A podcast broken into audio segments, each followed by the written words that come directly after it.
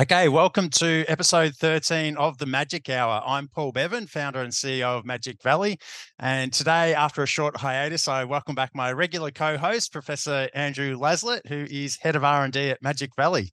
Good to now, be back, Paul. Yes, excellent. Good to see you, Andrew. Now, today we have a, a very special guest joining us from the US, Mr. Paul Shapiro. Now, as an activist, Paul founded Compassion Over Killing and spent several years with the Humane Society of the US. And not only is Paul a renowned TEDx speaker, he also hosts the very successful Business for Good podcast and is the author of the book Clean Meat, which, as I have told uh, everyone who will listen, was a key precursor to me founding Magic Valley. Uh, Paul is now the, the founder and CEO of the Better Meat Co., uh, who are developing mycoprotein ingredients. And Paul, welcome to the show. Thanks, Paul. Thanks, Andrew. Great to be on with you. I think it is cool that this is episode 13 because I don't know if this is the same in Australia, but in the US, 13 is perceived as an unlucky number. Is that the same down under? Pretty much. It is. It is. Okay. So this is like a pet peeve of mine. And the reason I think it's cool is because you know, first of all, obviously there's no such thing as an unlucky number, right? You you may as well believe in witchcraft if you maybe you do. I don't know. Maybe the, maybe some listeners believe in witchcraft, but you know, like it's it's painful to me. Like you go to apartment buildings or hotels or uh, office buildings in the U.S. and there's not a 13th floor. It's like it goes from 12 to 14 because nobody wants to be on the 13th floor. And it's like, how could we allow such superstition to guide us like that? It's one thing for people to believe it. It's another thing to actually work it into our, our, actual living and working environments. So I'm proud to be on episode number 13, and I don't perceive it as lucky or unlucky. I just perceive it as cool to be on an episode with such an unpopular number. Fingers crossed. yeah, right. If lightning strikes me during this uh, episode, I'll really be eating my words. Exactly, exactly. Well, Paul, we also got to uh, meet in person uh, in the US uh, in San Fran uh, earlier this year, which was uh, a definite um, highlight for me getting to to meet you. And obviously, you know, just based on the intro, you know, you've done um, you know a whole range of things um, within uh, a number of different areas. So I'd really like to go back to, um, to to where it all started for you, I guess, in in terms of you know um, veganism and you know and, and and interest in animal rights. How did all that come about? Sure, Paul. Uh, you know, basically, uh, the short answer is I, I, hope it'll be short. Let's see how I do. Um, my mom worked at our local animal shelter when I was a kid. She still was in her 70s and she still works at her local animal shelter. And so, you know, we were always taught that dogs and cats were to be loved and respected. And we always had adopted dogs in our home. They were like my siblings, they're like my brothers and sisters, honestly. Uh, in fact, I probably loved them more than my biological family members at some points in my youth. So you know these weren't like pieces of property. They weren't considered like as much a pet as much they were as, as they were a family member. And i mean they would sleep in bed with me. And so anyway this is like back in 1993 now and a friend of mine uh, showed me a video of what happens uh, to animals who are used in um, in our industries and you know, in 1993, like there's no YouTube, right? There's no internet. Like a video was a VHS tape that you put into into a VCR. Now, for you know, for your listeners who are younger, a VHS is like a plastic little rectangle you push in a VCR and it shows you images. Um, so of course, you know, back then the world was only in black and white. Um, it was snowed every day. You had to walk uphill each way to get to school. Uh, the world was, you know, very prehistoric. But what happened was, like, I, said, my friend showed me this video, and I was really horrified. I saw uh, these animals who were being used for food being tormented in ways that if they had been my dogs or cats, I would have been totally horrified. And I thought, why would I care so much about my dogs and other dogs who I had never even met, but not care about chickens and turkeys and pigs and cows and so on? And I wondered, like, if those are my dogs who are locked in those cages where they couldn't turn around their entire lives, or who were being hung upside down and having their throats cut. What would I do? And I knew the answer was I'd do anything to try to help them. And so at that time, I became vegetarian. I was like 13 years old. And um, I had never heard of a vegan, but I started writing letters. Again, there's no email. So I'm like writing what we now would call snail mail letters, but were actually just called letters back then, just mail. And I was sending uh, mail to like these animal protection organizations asking them uh, for information about vegetarian eating, and I got back literature about what I thought was vegan eating. Wow, this is vegan eating. That's something like. And so I said, you know, I kind of thought it sounded like holding your breath. You know, it's like you can hold your breath for a certain amount of time, but if you do it too long, you'll die, right? And I thought that must be what it's like to be a so-called vegan. Like you could go without eating animal products, I don't know, maybe a week, maybe a month, I don't know, but there's some point after which you'll just die. Like you clearly die. And so you guys are old enough to remember probably who Carl Lewis was, or still is, he's still mm-hmm. living. But you know, Carl Lewis was like the number one Olympian. He was this American track and field athlete who had the most gold medals of anybody. He was like the Usain Bolt or the Michael Phelps of today, like just this widely, widely celebrated athlete. And I worshipped Carl Lewis. I had his poster on my wall. Absolutely loved him. And so uh, I read an interview with him where he talked about being vegan and i couldn't believe that this like the number one athlete of our era didn't eat any animal products. And i started volunteering at the animal protection groups and i learned they were called vegans not vegans and i learned that many of them had been vegan for years. And i thought geez maybe this is the right thing to do. So this is like over a period of months since i'd become vegetarian. So you know i'm now like 14 years old i become a vegan and um, I got very, very active in the animal protection movement. When my high, when I was in high school, I founded a club that was called Compassion Over Killing that I turned into a nationwide organization as I went through college and afterwards. And we would do things like conduct undercover investigations at factory farms and slaughter plants. Like we would, you know, get jobs at these places and use hidden cameras to document what was going on. And my basic theory of change back then was, you know, if only people knew, like if only you could show people what was happening to these animals, change would ensue. How naive I was, right? Like, it, you know, there's this saying that vegetarians like to say, oh, if slaughterhouses had glass walls, we'd all be vegetarian it's obviously not true. Like most people who watch a slaughterhouse video don't become vegetarian, right? So uh, it became very clear to me as the years went on, and we continued, you know, getting our exposés into national news, and meat demand only continued to rise. Meat demand has skyrocketed in the last 30 years, actually. Uh, you know, when I was getting started, uh, there were 6 billion animals going through American slaughterhouses annually. Today, there's about 10 billion. And it's not because there's tons more Americans, though there are some more, but it's just because per capita consumption has gone way up. So um, I basically thought, okay, if awareness raising is insufficient, the good but insufficient, what about public policy? And so that's when, as you mentioned, Paul, I shifted to working essentially as a lobbyist for the Humane Society of the United States, where I spent 13 years passing a number of laws to try to get better protections for farm animals and promote other agricultural sustainability policies. I'm very proud of that work, but essentially to really try to speed this story up, uh, around 2015, I started thinking maybe food technology and entrepreneurship and innovation are going to do more than what I was doing. Like this issue that had animated my life now for a couple decades. How do we wean humanity off of an animal based diet? Um, I was thinking maybe food technology will do more. And I started thinking about look at all the other ways that humanity has stopped exploiting animals. We used to whip horses to get around for thousands of years, and nobody stopped because they cared about horses. They stopped because horseless carriages were invented. We call them cars now, but they're dramatically better ways to get around than a horse. Uh, we didn't stop harpooning whales because we cared about whales. We stopped because kerosene was invented and it was a cheaper, cleaner way to light our homes. We didn't stop live plucking geese to write le- letters with their quills because people cared about geese. We stopped because metal fountain pens were invented and they were a far superior way to write than a quill because you don't have to dip it in inkwell and stop mid sentence and so on. And so, anyway, the point is like there's just three categories where animal exploitation has been eradicated by new technology. And it's hard to think of any area at all where animal exploitation, like a category of animal exploitation, has been ended by humane sentiment. I mean, I have a really hard time thinking of any. And so the point is, I started thinking, well, what can I do? Right. Like I, I wasn't really sure. Like I didn't, you know, I wasn't a microbiologist. I didn't have millions of dollars to do VC. I didn't have an MBA from Harvard. Like I, I just didn't think I was the one who could do any of this.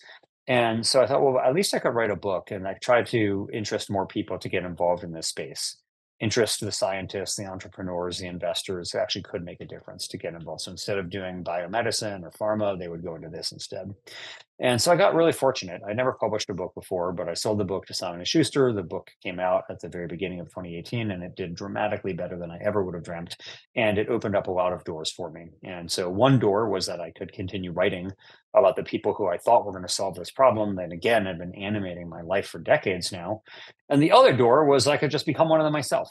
And I chose that door. And so my friend Joanna Bromley, who actually does have an MBA from Harvard, interestingly enough, um, we decided to co-found the Better Meat Co. And at that point, um, we were trying a variety of things working with plants and after months we began starting to work with microscopic fungi to the point where now five and a half years in we are running a biotech fermentation facility here in sacramento california where we've got two dozen people working here and we're churning out microbial proteins uh, every single week so um, that in a nutshell is the last 30 years of my life i hope that i keep getting more effective at my goal which is to help wean humanity off of an animal-based diet and move us toward a future in which humanity can enjoy all the foods that it loves without having to torment animals and destroy the planet in the process.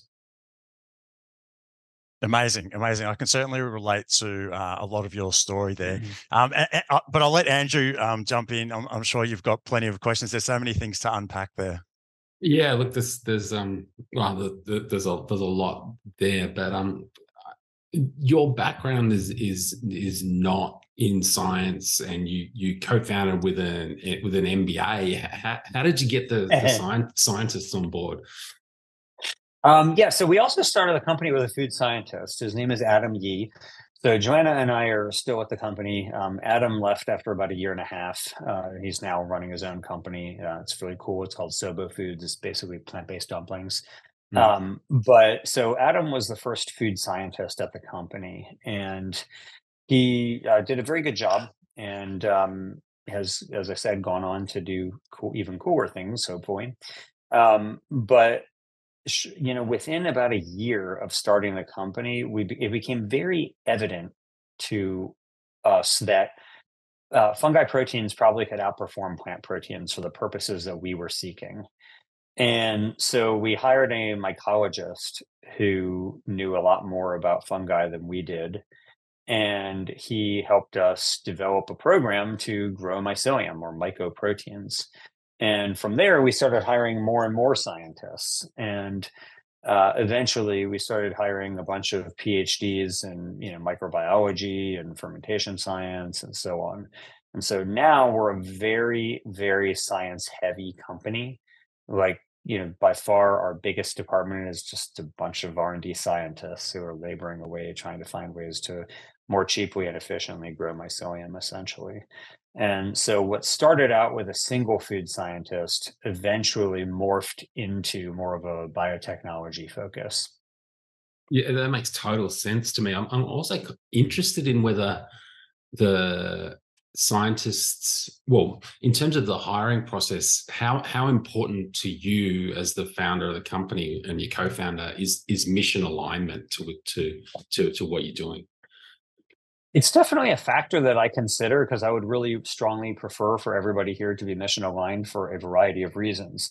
At the same time, if I had my choice between somebody who wasn't mission aligned but did a really great job, or somebody who did a mediocre job but was mission aligned, 10 out of 10 times I'd choose the person who's going to do a great job and doesn't care about the mission. Um, it's not essential for them to be mission aligned. It's nice. It's like a, it's really great. I, I personally really like it because I am so mission aligned. Joanna is mission aligned. She's a vegan as well. And, you know, I knew her because of her involvement in the animal welfare movement. So, you know, it's not like uh, I don't care about it. It would be a plus for me, but it wouldn't be tipping any scales if I thought there was somebody who was more competent or who had a better work ethic. Um, I also think it's very easy for people to become mission aligned once they are here, mm. um, whereas it's much harder for somebody to develop a great work ethic or you know or become smarter or whatever.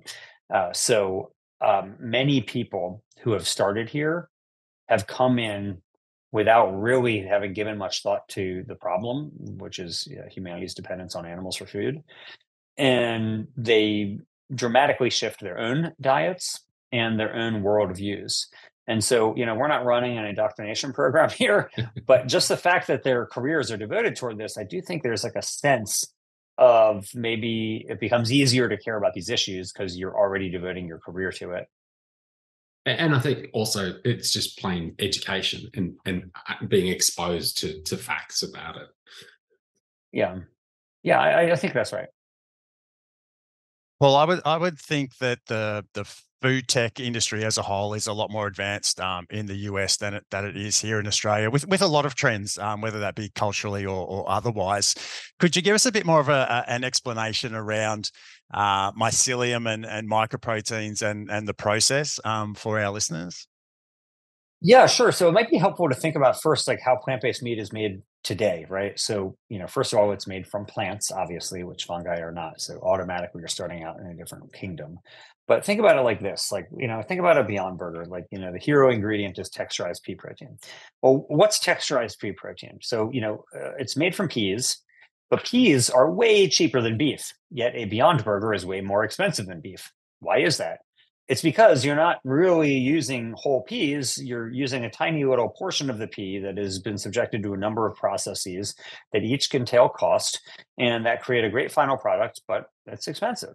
So just to take as an example you know you got to grow the field of peas you got to harvest the field of peas and you got to mill it into a flour this flour, though, is pretty low protein. So you've got to strip out the fiber, strip out the fat, concentrate it down into a pea protein powder that, like an athlete, might take as a supplement.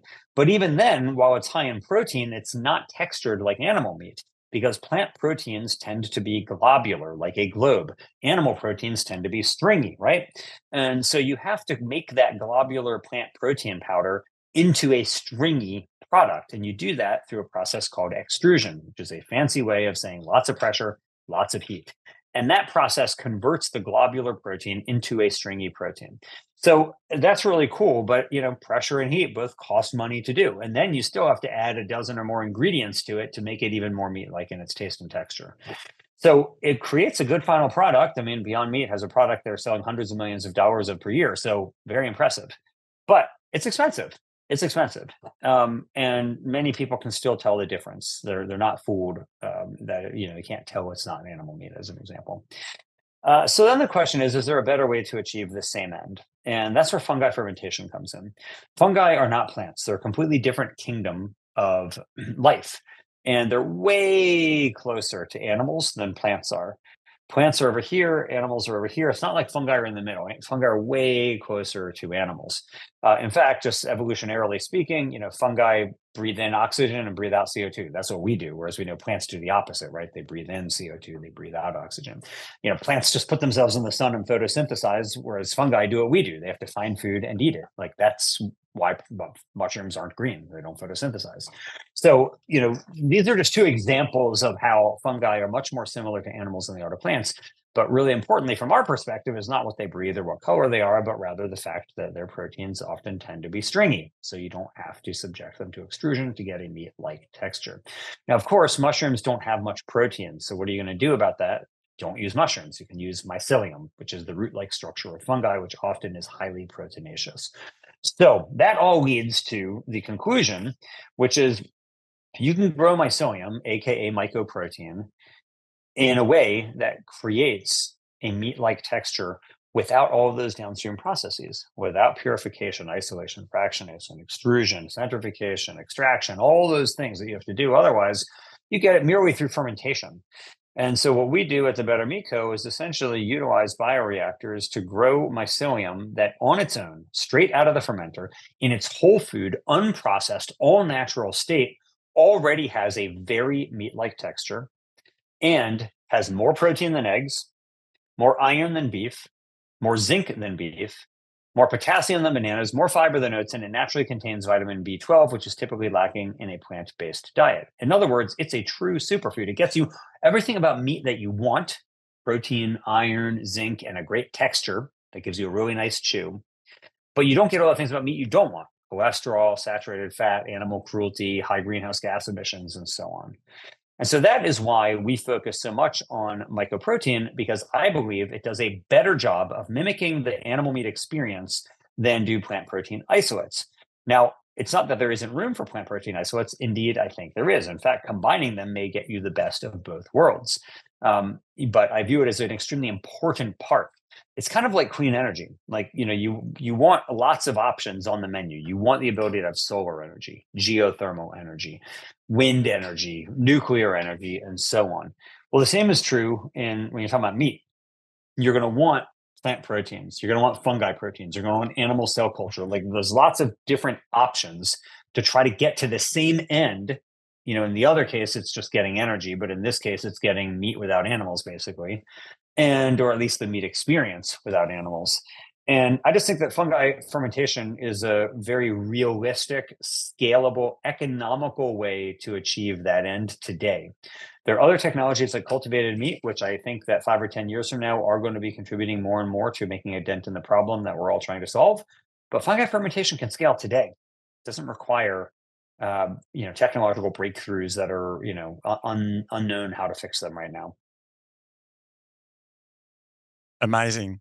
What um I, i'm interested in that uh, you mentioned Carl Lewis before as as an as an influence on, on you, and also the path that uh, Beyond Meat went down with with influencer marketing. How, how big a role do you think influencers play uh, in in the adoption of you know plant based and potentially cultivated meat or new new food technologies um, going forward? Is that something that you're you're considering, or are you really sort of more focused on a, I guess a a B two B uh, type product as opposed to a, a direct to consumer?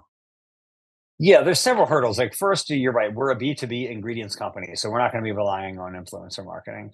Second, we don't have the money to do that anyway. Um, so my wife is actually an influencer and she has a very large audience. So I know what these companies pay her to promote their products. And I can tell you, like if you get into that upper echelon of influencing, it's a lucrative business. So you know the point is like this is really not for us. I also think like there's certain products that it benefits more. So you know if you're running a soda company like and you know you get a celebrity to you know take a photo drinking your soda that might be nice but they didn't become famous because they drank your soda right? But me hearing that carl lewis was vegan like i and, and saying that he attributed his vegan diet to partially to his success as an olympian and as an athlete like hmm. that to me was what was really key. Like I think it's be cool. Like if I found out that a singer said that they were vegan, I would be like, oh, that's cool. But it's not like they're a good singer because they're vegan. It's just an interesting fact about them. The reason Carl Lewis was so influential on me in this respect is because I thought if I eat like him, maybe I can run like him. And that was what was important to me. And so I think that's like a very different uh, thing. Uh, I will say, interestingly enough, so Silk soy milk I noticed the other day had Carl Lewis um, hmm. on the package, and I was thinking, like, geez, who are they marketing to? Like, you know, nobody under thirty knows who he is. Maybe people who've been under forty, I don't know. But um, anyway, maybe I'm the market. Maybe like I'm the target market for this. But Carl Lewis is still doing ads on plant based products literally today in 2023. Um, so you know, somebody cares what Carl Lewis eats or drinks.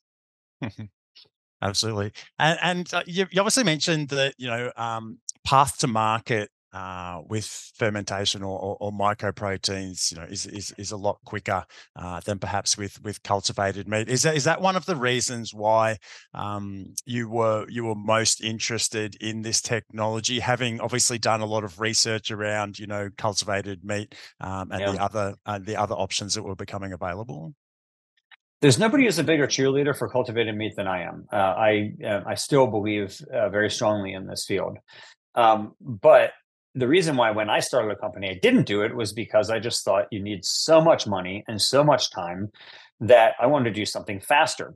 The original idea for the company, though, wasn't mycoprotein. It was just to create B2B ingredients that you could blend into meat. Like I really thought and still think that that's the fastest way to cut make a dent in this problem is just to hybridize current animal meat with uh, with non-animal ingredients. So people can continue to have the meat they want but it's just better for them and better for the planet.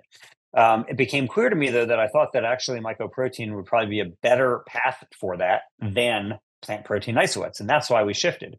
And so the mycoprotein that we grow like our aspiration is still for it to be used as a b2b ingredient in meat like that is the goal to have you know burgers that are half beef and half mycoprotein.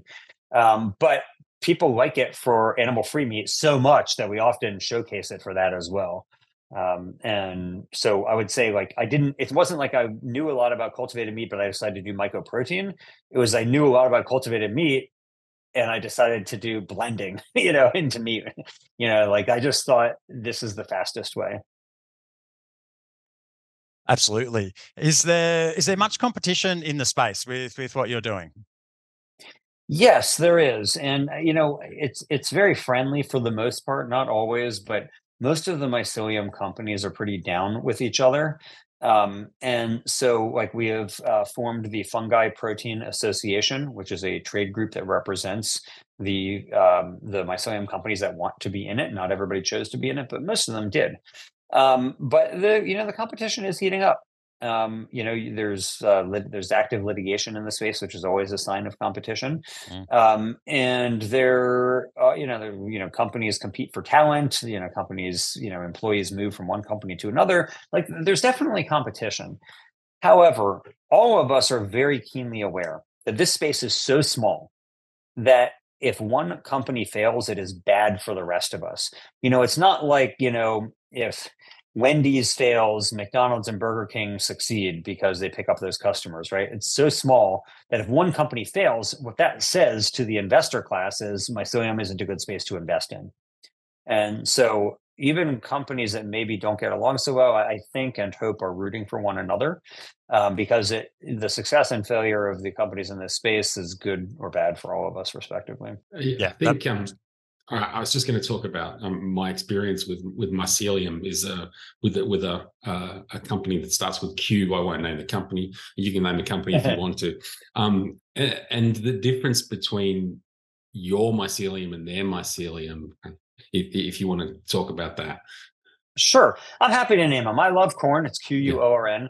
Um, but you know, first of all, like Quorn is the OG in this space, right? They're 99% mm. of the mycelium market today. They've been around for decades and they've proven that you can industrially scale mycelium fermentation to multiple hundreds of thousands of liters of bioreactor capacity. Like imagine in the cultivated meat mm. space, if there was a company that had been for the last 25 years running 500,000 liters of bioreactor space, you know, we'd all be looking to them like, how the heck do they do it?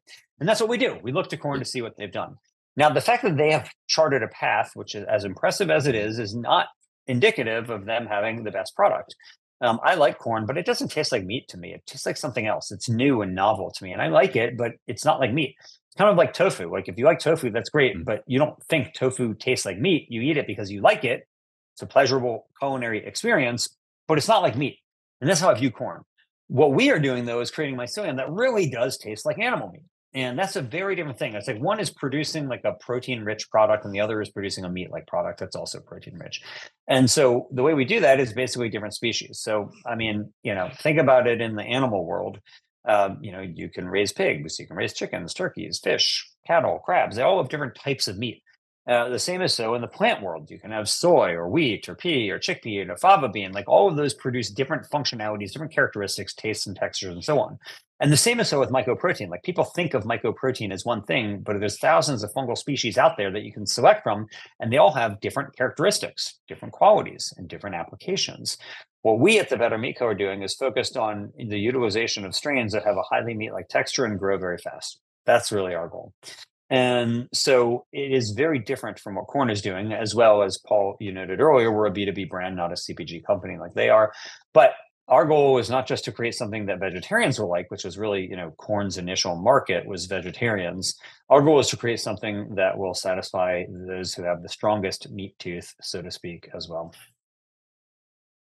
Yeah, that make, makes a lot of sense, and uh, I'm super looking forward to to tasting and com- comparing. Ah, I would love for you to. So at the Good Food Conference, and we're recording this in September of 2023. And uh, last week we were at the Good Food Conference in mm. San Francisco, and we served over a thousand servings of our mycoprotein tacos and Japanese curry mycoprotein, and people loved it. So many people told us it was their favorite thing they ate at the entire conference. It was just really, really well received. Um, so you know, we would love for you, Andrew, to get to try some mycelial delights at the Better Co sometime. It'll happen. Are, are, there any companies that you're you're speaking to um, in, in, Australia, Paul, or or eh, eh, how how are you just within the US at the moment, or, or how does that landscape look? Um, we've worked a lot with RTC Foods, which is a meat company in Australia, and we also have another partnership that I can't talk about in Australia due to an NDA. But uh, we are active down under and we are working it. So RTC Foods, which um, you know does really good uh, blended products, which are like you know partially chicken nugget, partially chicken. Uh, we've had a great partnership with them to provide them with the plant based portions of that. Really like working with them. Um, but we are looking for the right partners on every continent to help us scale up. In fact, the Queensland Authority was just in our office recently trying to persuade us to build our next factory in Australia. Uh, I told them, you know, if the government wants to pay for the capex, we'll be there. You just let us know. Um, so, you know, we would be very happy to do that. And I've already committed wherever wherever we build our next factory. I've already committed to learning the language of that country, and so it would be particularly easy for me if we move to Australia. Excellent. I've got another question around that uh, in terms of obviously you have a very, you know, distinct background uh, as an activist. H- how do you go um, negotiating or, or, or, opening conversations or building relationships with um, traditional animal agriculture industry or, or businesses? Yeah, Paul, I never hide who I am or what I believe, but I try to make them and and a proposal that will be appealing to them. You know, if you were in the horse-drawn carriage business, wouldn't you want to get a stake in the automobile business? Uh, you know, if you were around in 1900, uh, if you were around in 1870 and you were in the whaling ship business, wouldn't you want to get a stake in the kerosene industry? Um, and so, you know, my view is that these people like they don't like to hurt animals; they like to make money. And if they can make money by doing other things, they'll be very happy to do that. That's why on our cap table, we have lots of people from animal agriculture. We have Johnsonville Sausage, which is the, the, premier sausage brand in the US, Hickman's Egg Ranch, which is a major egg producer in the US, are investors of ours at the Better Meat Co. You know, we've partnered with Perdue Farms, a multi billion dollar chicken company, Maple Leaf Foods, the largest meat company uh, um, in Canada. Um, and others. Uh, so you know the list goes on. Like you know, for us, our biggest allies usually are, are meat companies that see the uh, that see the future. You know, it's kind of like if you think about Kodak, you know, they were vying for supremacy with Canon during the 1990s for who was going to win in the photography wars. They both knew about digital, but Kodak thought it was going to cannibalize its core business, so they didn't pursue it. Whereas Canon thought we should pursue it, even if it does cannibalize. And we all know what happened. You know, Kodak declared bankruptcy, and Canon is now the largest manufacturer of digital cameras on the planet.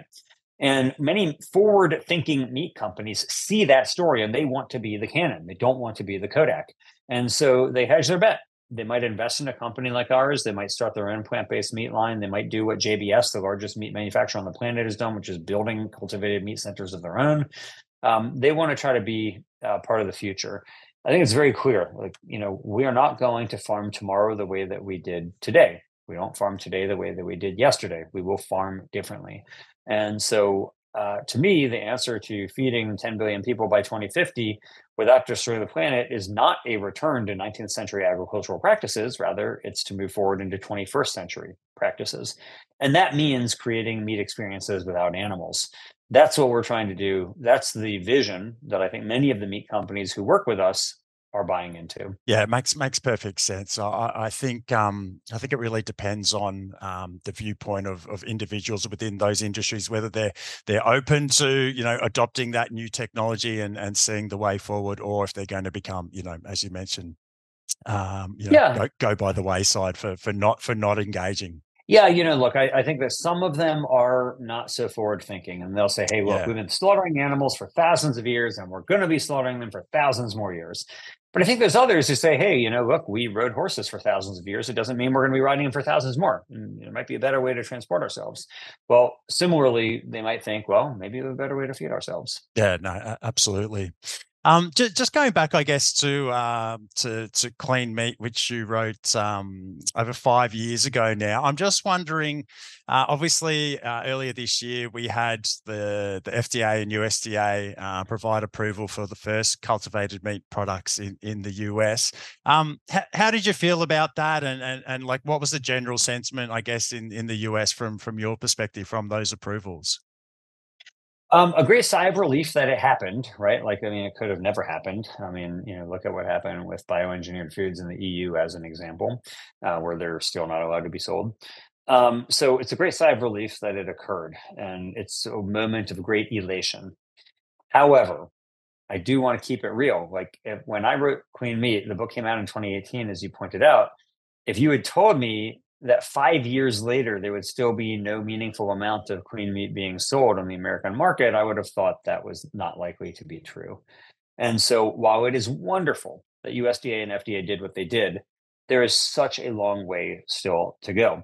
And even with these approvals, it's not like these companies are putting products out there. I mean, they're serving, you know, like Upside Foods is serving at one restaurant in San Francisco once a month, one ounce servings to a very limited number of people, right? It's like getting the, the golden lottery ticket.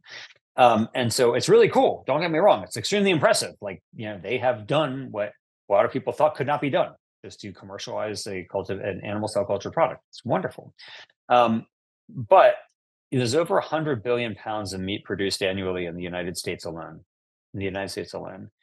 Right now, the plant based meat industry is not even doing a billion pounds. And the cultivated meat industry probably isn't even doing 100 pounds. So while it is wonderful, it is a very slow process.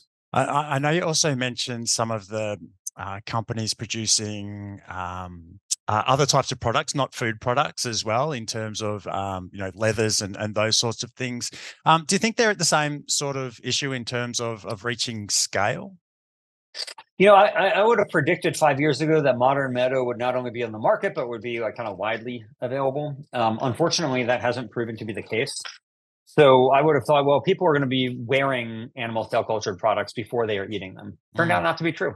Yeah, Paul, as as a uh, a B2B company, I really like your pragmatic approach. And I understand your pragmatic approach about um, partnering and, and, not going with 100% of your product. And I'm just interested to know um, uh, a couple of things, actually. I, I, saw that you'd applied for generally recognized as safe approval from the FDA, and, and also interested to know whether you'd already partnered with any existing cultivated meat companies to, to be a, a hybrid partner.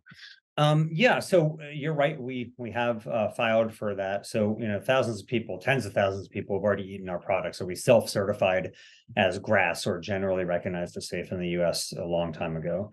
Um, but you know, we do have some food companies that don't want to use us unless we get what's called a no questions letter from the FDA, which basically the FDA says we agree that you're GRAS essentially.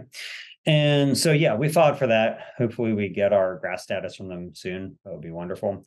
Um, but the other answer to your question, Andrew, is yes, we have. Um, you know, look, mycelium provides a wonderful texture. Yeah. Uh, it's pretty neutral in flavor, so the animal cells often do have a meat-like flavor for obvious reasons. So why not combine them? And it's it's a really cool thing to do. Uh, so yeah, we have done that, and I think it's a really promising thing. It's not a big market for us because these companies are producing you know single-digit pounds of product at most. So it's not like you know we're going to run a business on this, but it is something cool that we have done and we'd like to do more of it. Excellent. No, the, I, I, think that's really the a, a, fantastic pathway for the future for for for for mycelium and cultivated meat. Um, yeah. And my my final question is: um, so have you have you got a golden ticket yet? Have you managed to be able to taste uh, the the upside or good meat product? Uh, I have had the Good Meat product at their office. I've not been to Washington D.C. and gotten it at the restaurant, which I would really like to do. Um, and I have tasted Upside's product, but that was years ago, so I'm mm-hmm. sure it is different now than it was then. But I really liked it. I, I, will say, I think my opinion is almost irrelevant, right? As somebody who's been vegan for 30 years, like what I think of it is like, I mean, totally inconsequential. Um, but I, would like to try it. I have certainly no objection to it. In fact, I have a great interest in it. So um, I would do it, but I haven't yet. And if I get the chance, I will be very happy to report back and, and let you know. I will just say one one quick point on the mycelium animal cell culturing that you mentioned. There's a cool company near us here in Sacramento, California. It's called Optimized Foods. And they are culturing, they're like co-culturing animal cells and fungi proteins together. And so what they're doing is um, it's like sturgeon cells that are adhering to mycelium so that you can create little pellets that are cap like sturgeon caviar. So you've hmm. got like actual sturgeon cells on mycelium. So they look like fish eggs, um, but it's real sturgeon cells. And that, you know, it's mostly mycelium, but there's real sturgeon cells in there. So you're eating like sturgeon caviar, which is a very expensive product. That's pretty cool. Uh, it's a pretty cool idea. That's very cool. Amazing. There's so much happening in the space, isn't there? Yeah, yeah. I, I think it'd be cool if they succeeded. I guess just before we wrap up, I, I just wanted to check if you had any questions you wanted to ask us. Um, yeah. Uh, when do you think the first Magic Valley product will be sold, and what percent animal cell will it be? Yeah, great, great, great question.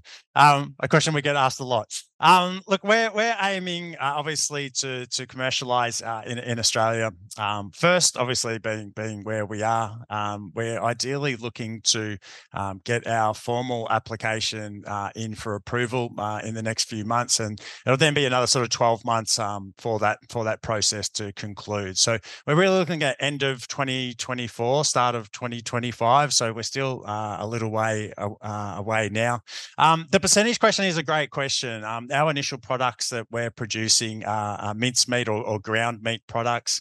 Um, and there will be uh, definitely a, a, percentage of, of plant based material in there uh, and cultivated material as well. That final percentage is, is something that we're still ironing out uh, at the moment, but there'll certainly be a, a percentage of both uh, in in that at least first product anyway. And I think uh, probably ongoing in those um, you know ground meat or, or mince meat products. Obviously, when we're looking at you know more structured products, that percentage will, will obviously change.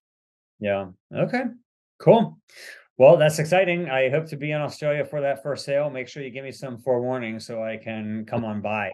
And you know, for uh, Americans of my age, oftentimes they think of Australia and they think of Crocodile Dundee being like, "You call that a knife?" And you know, so I want to you call that a steak?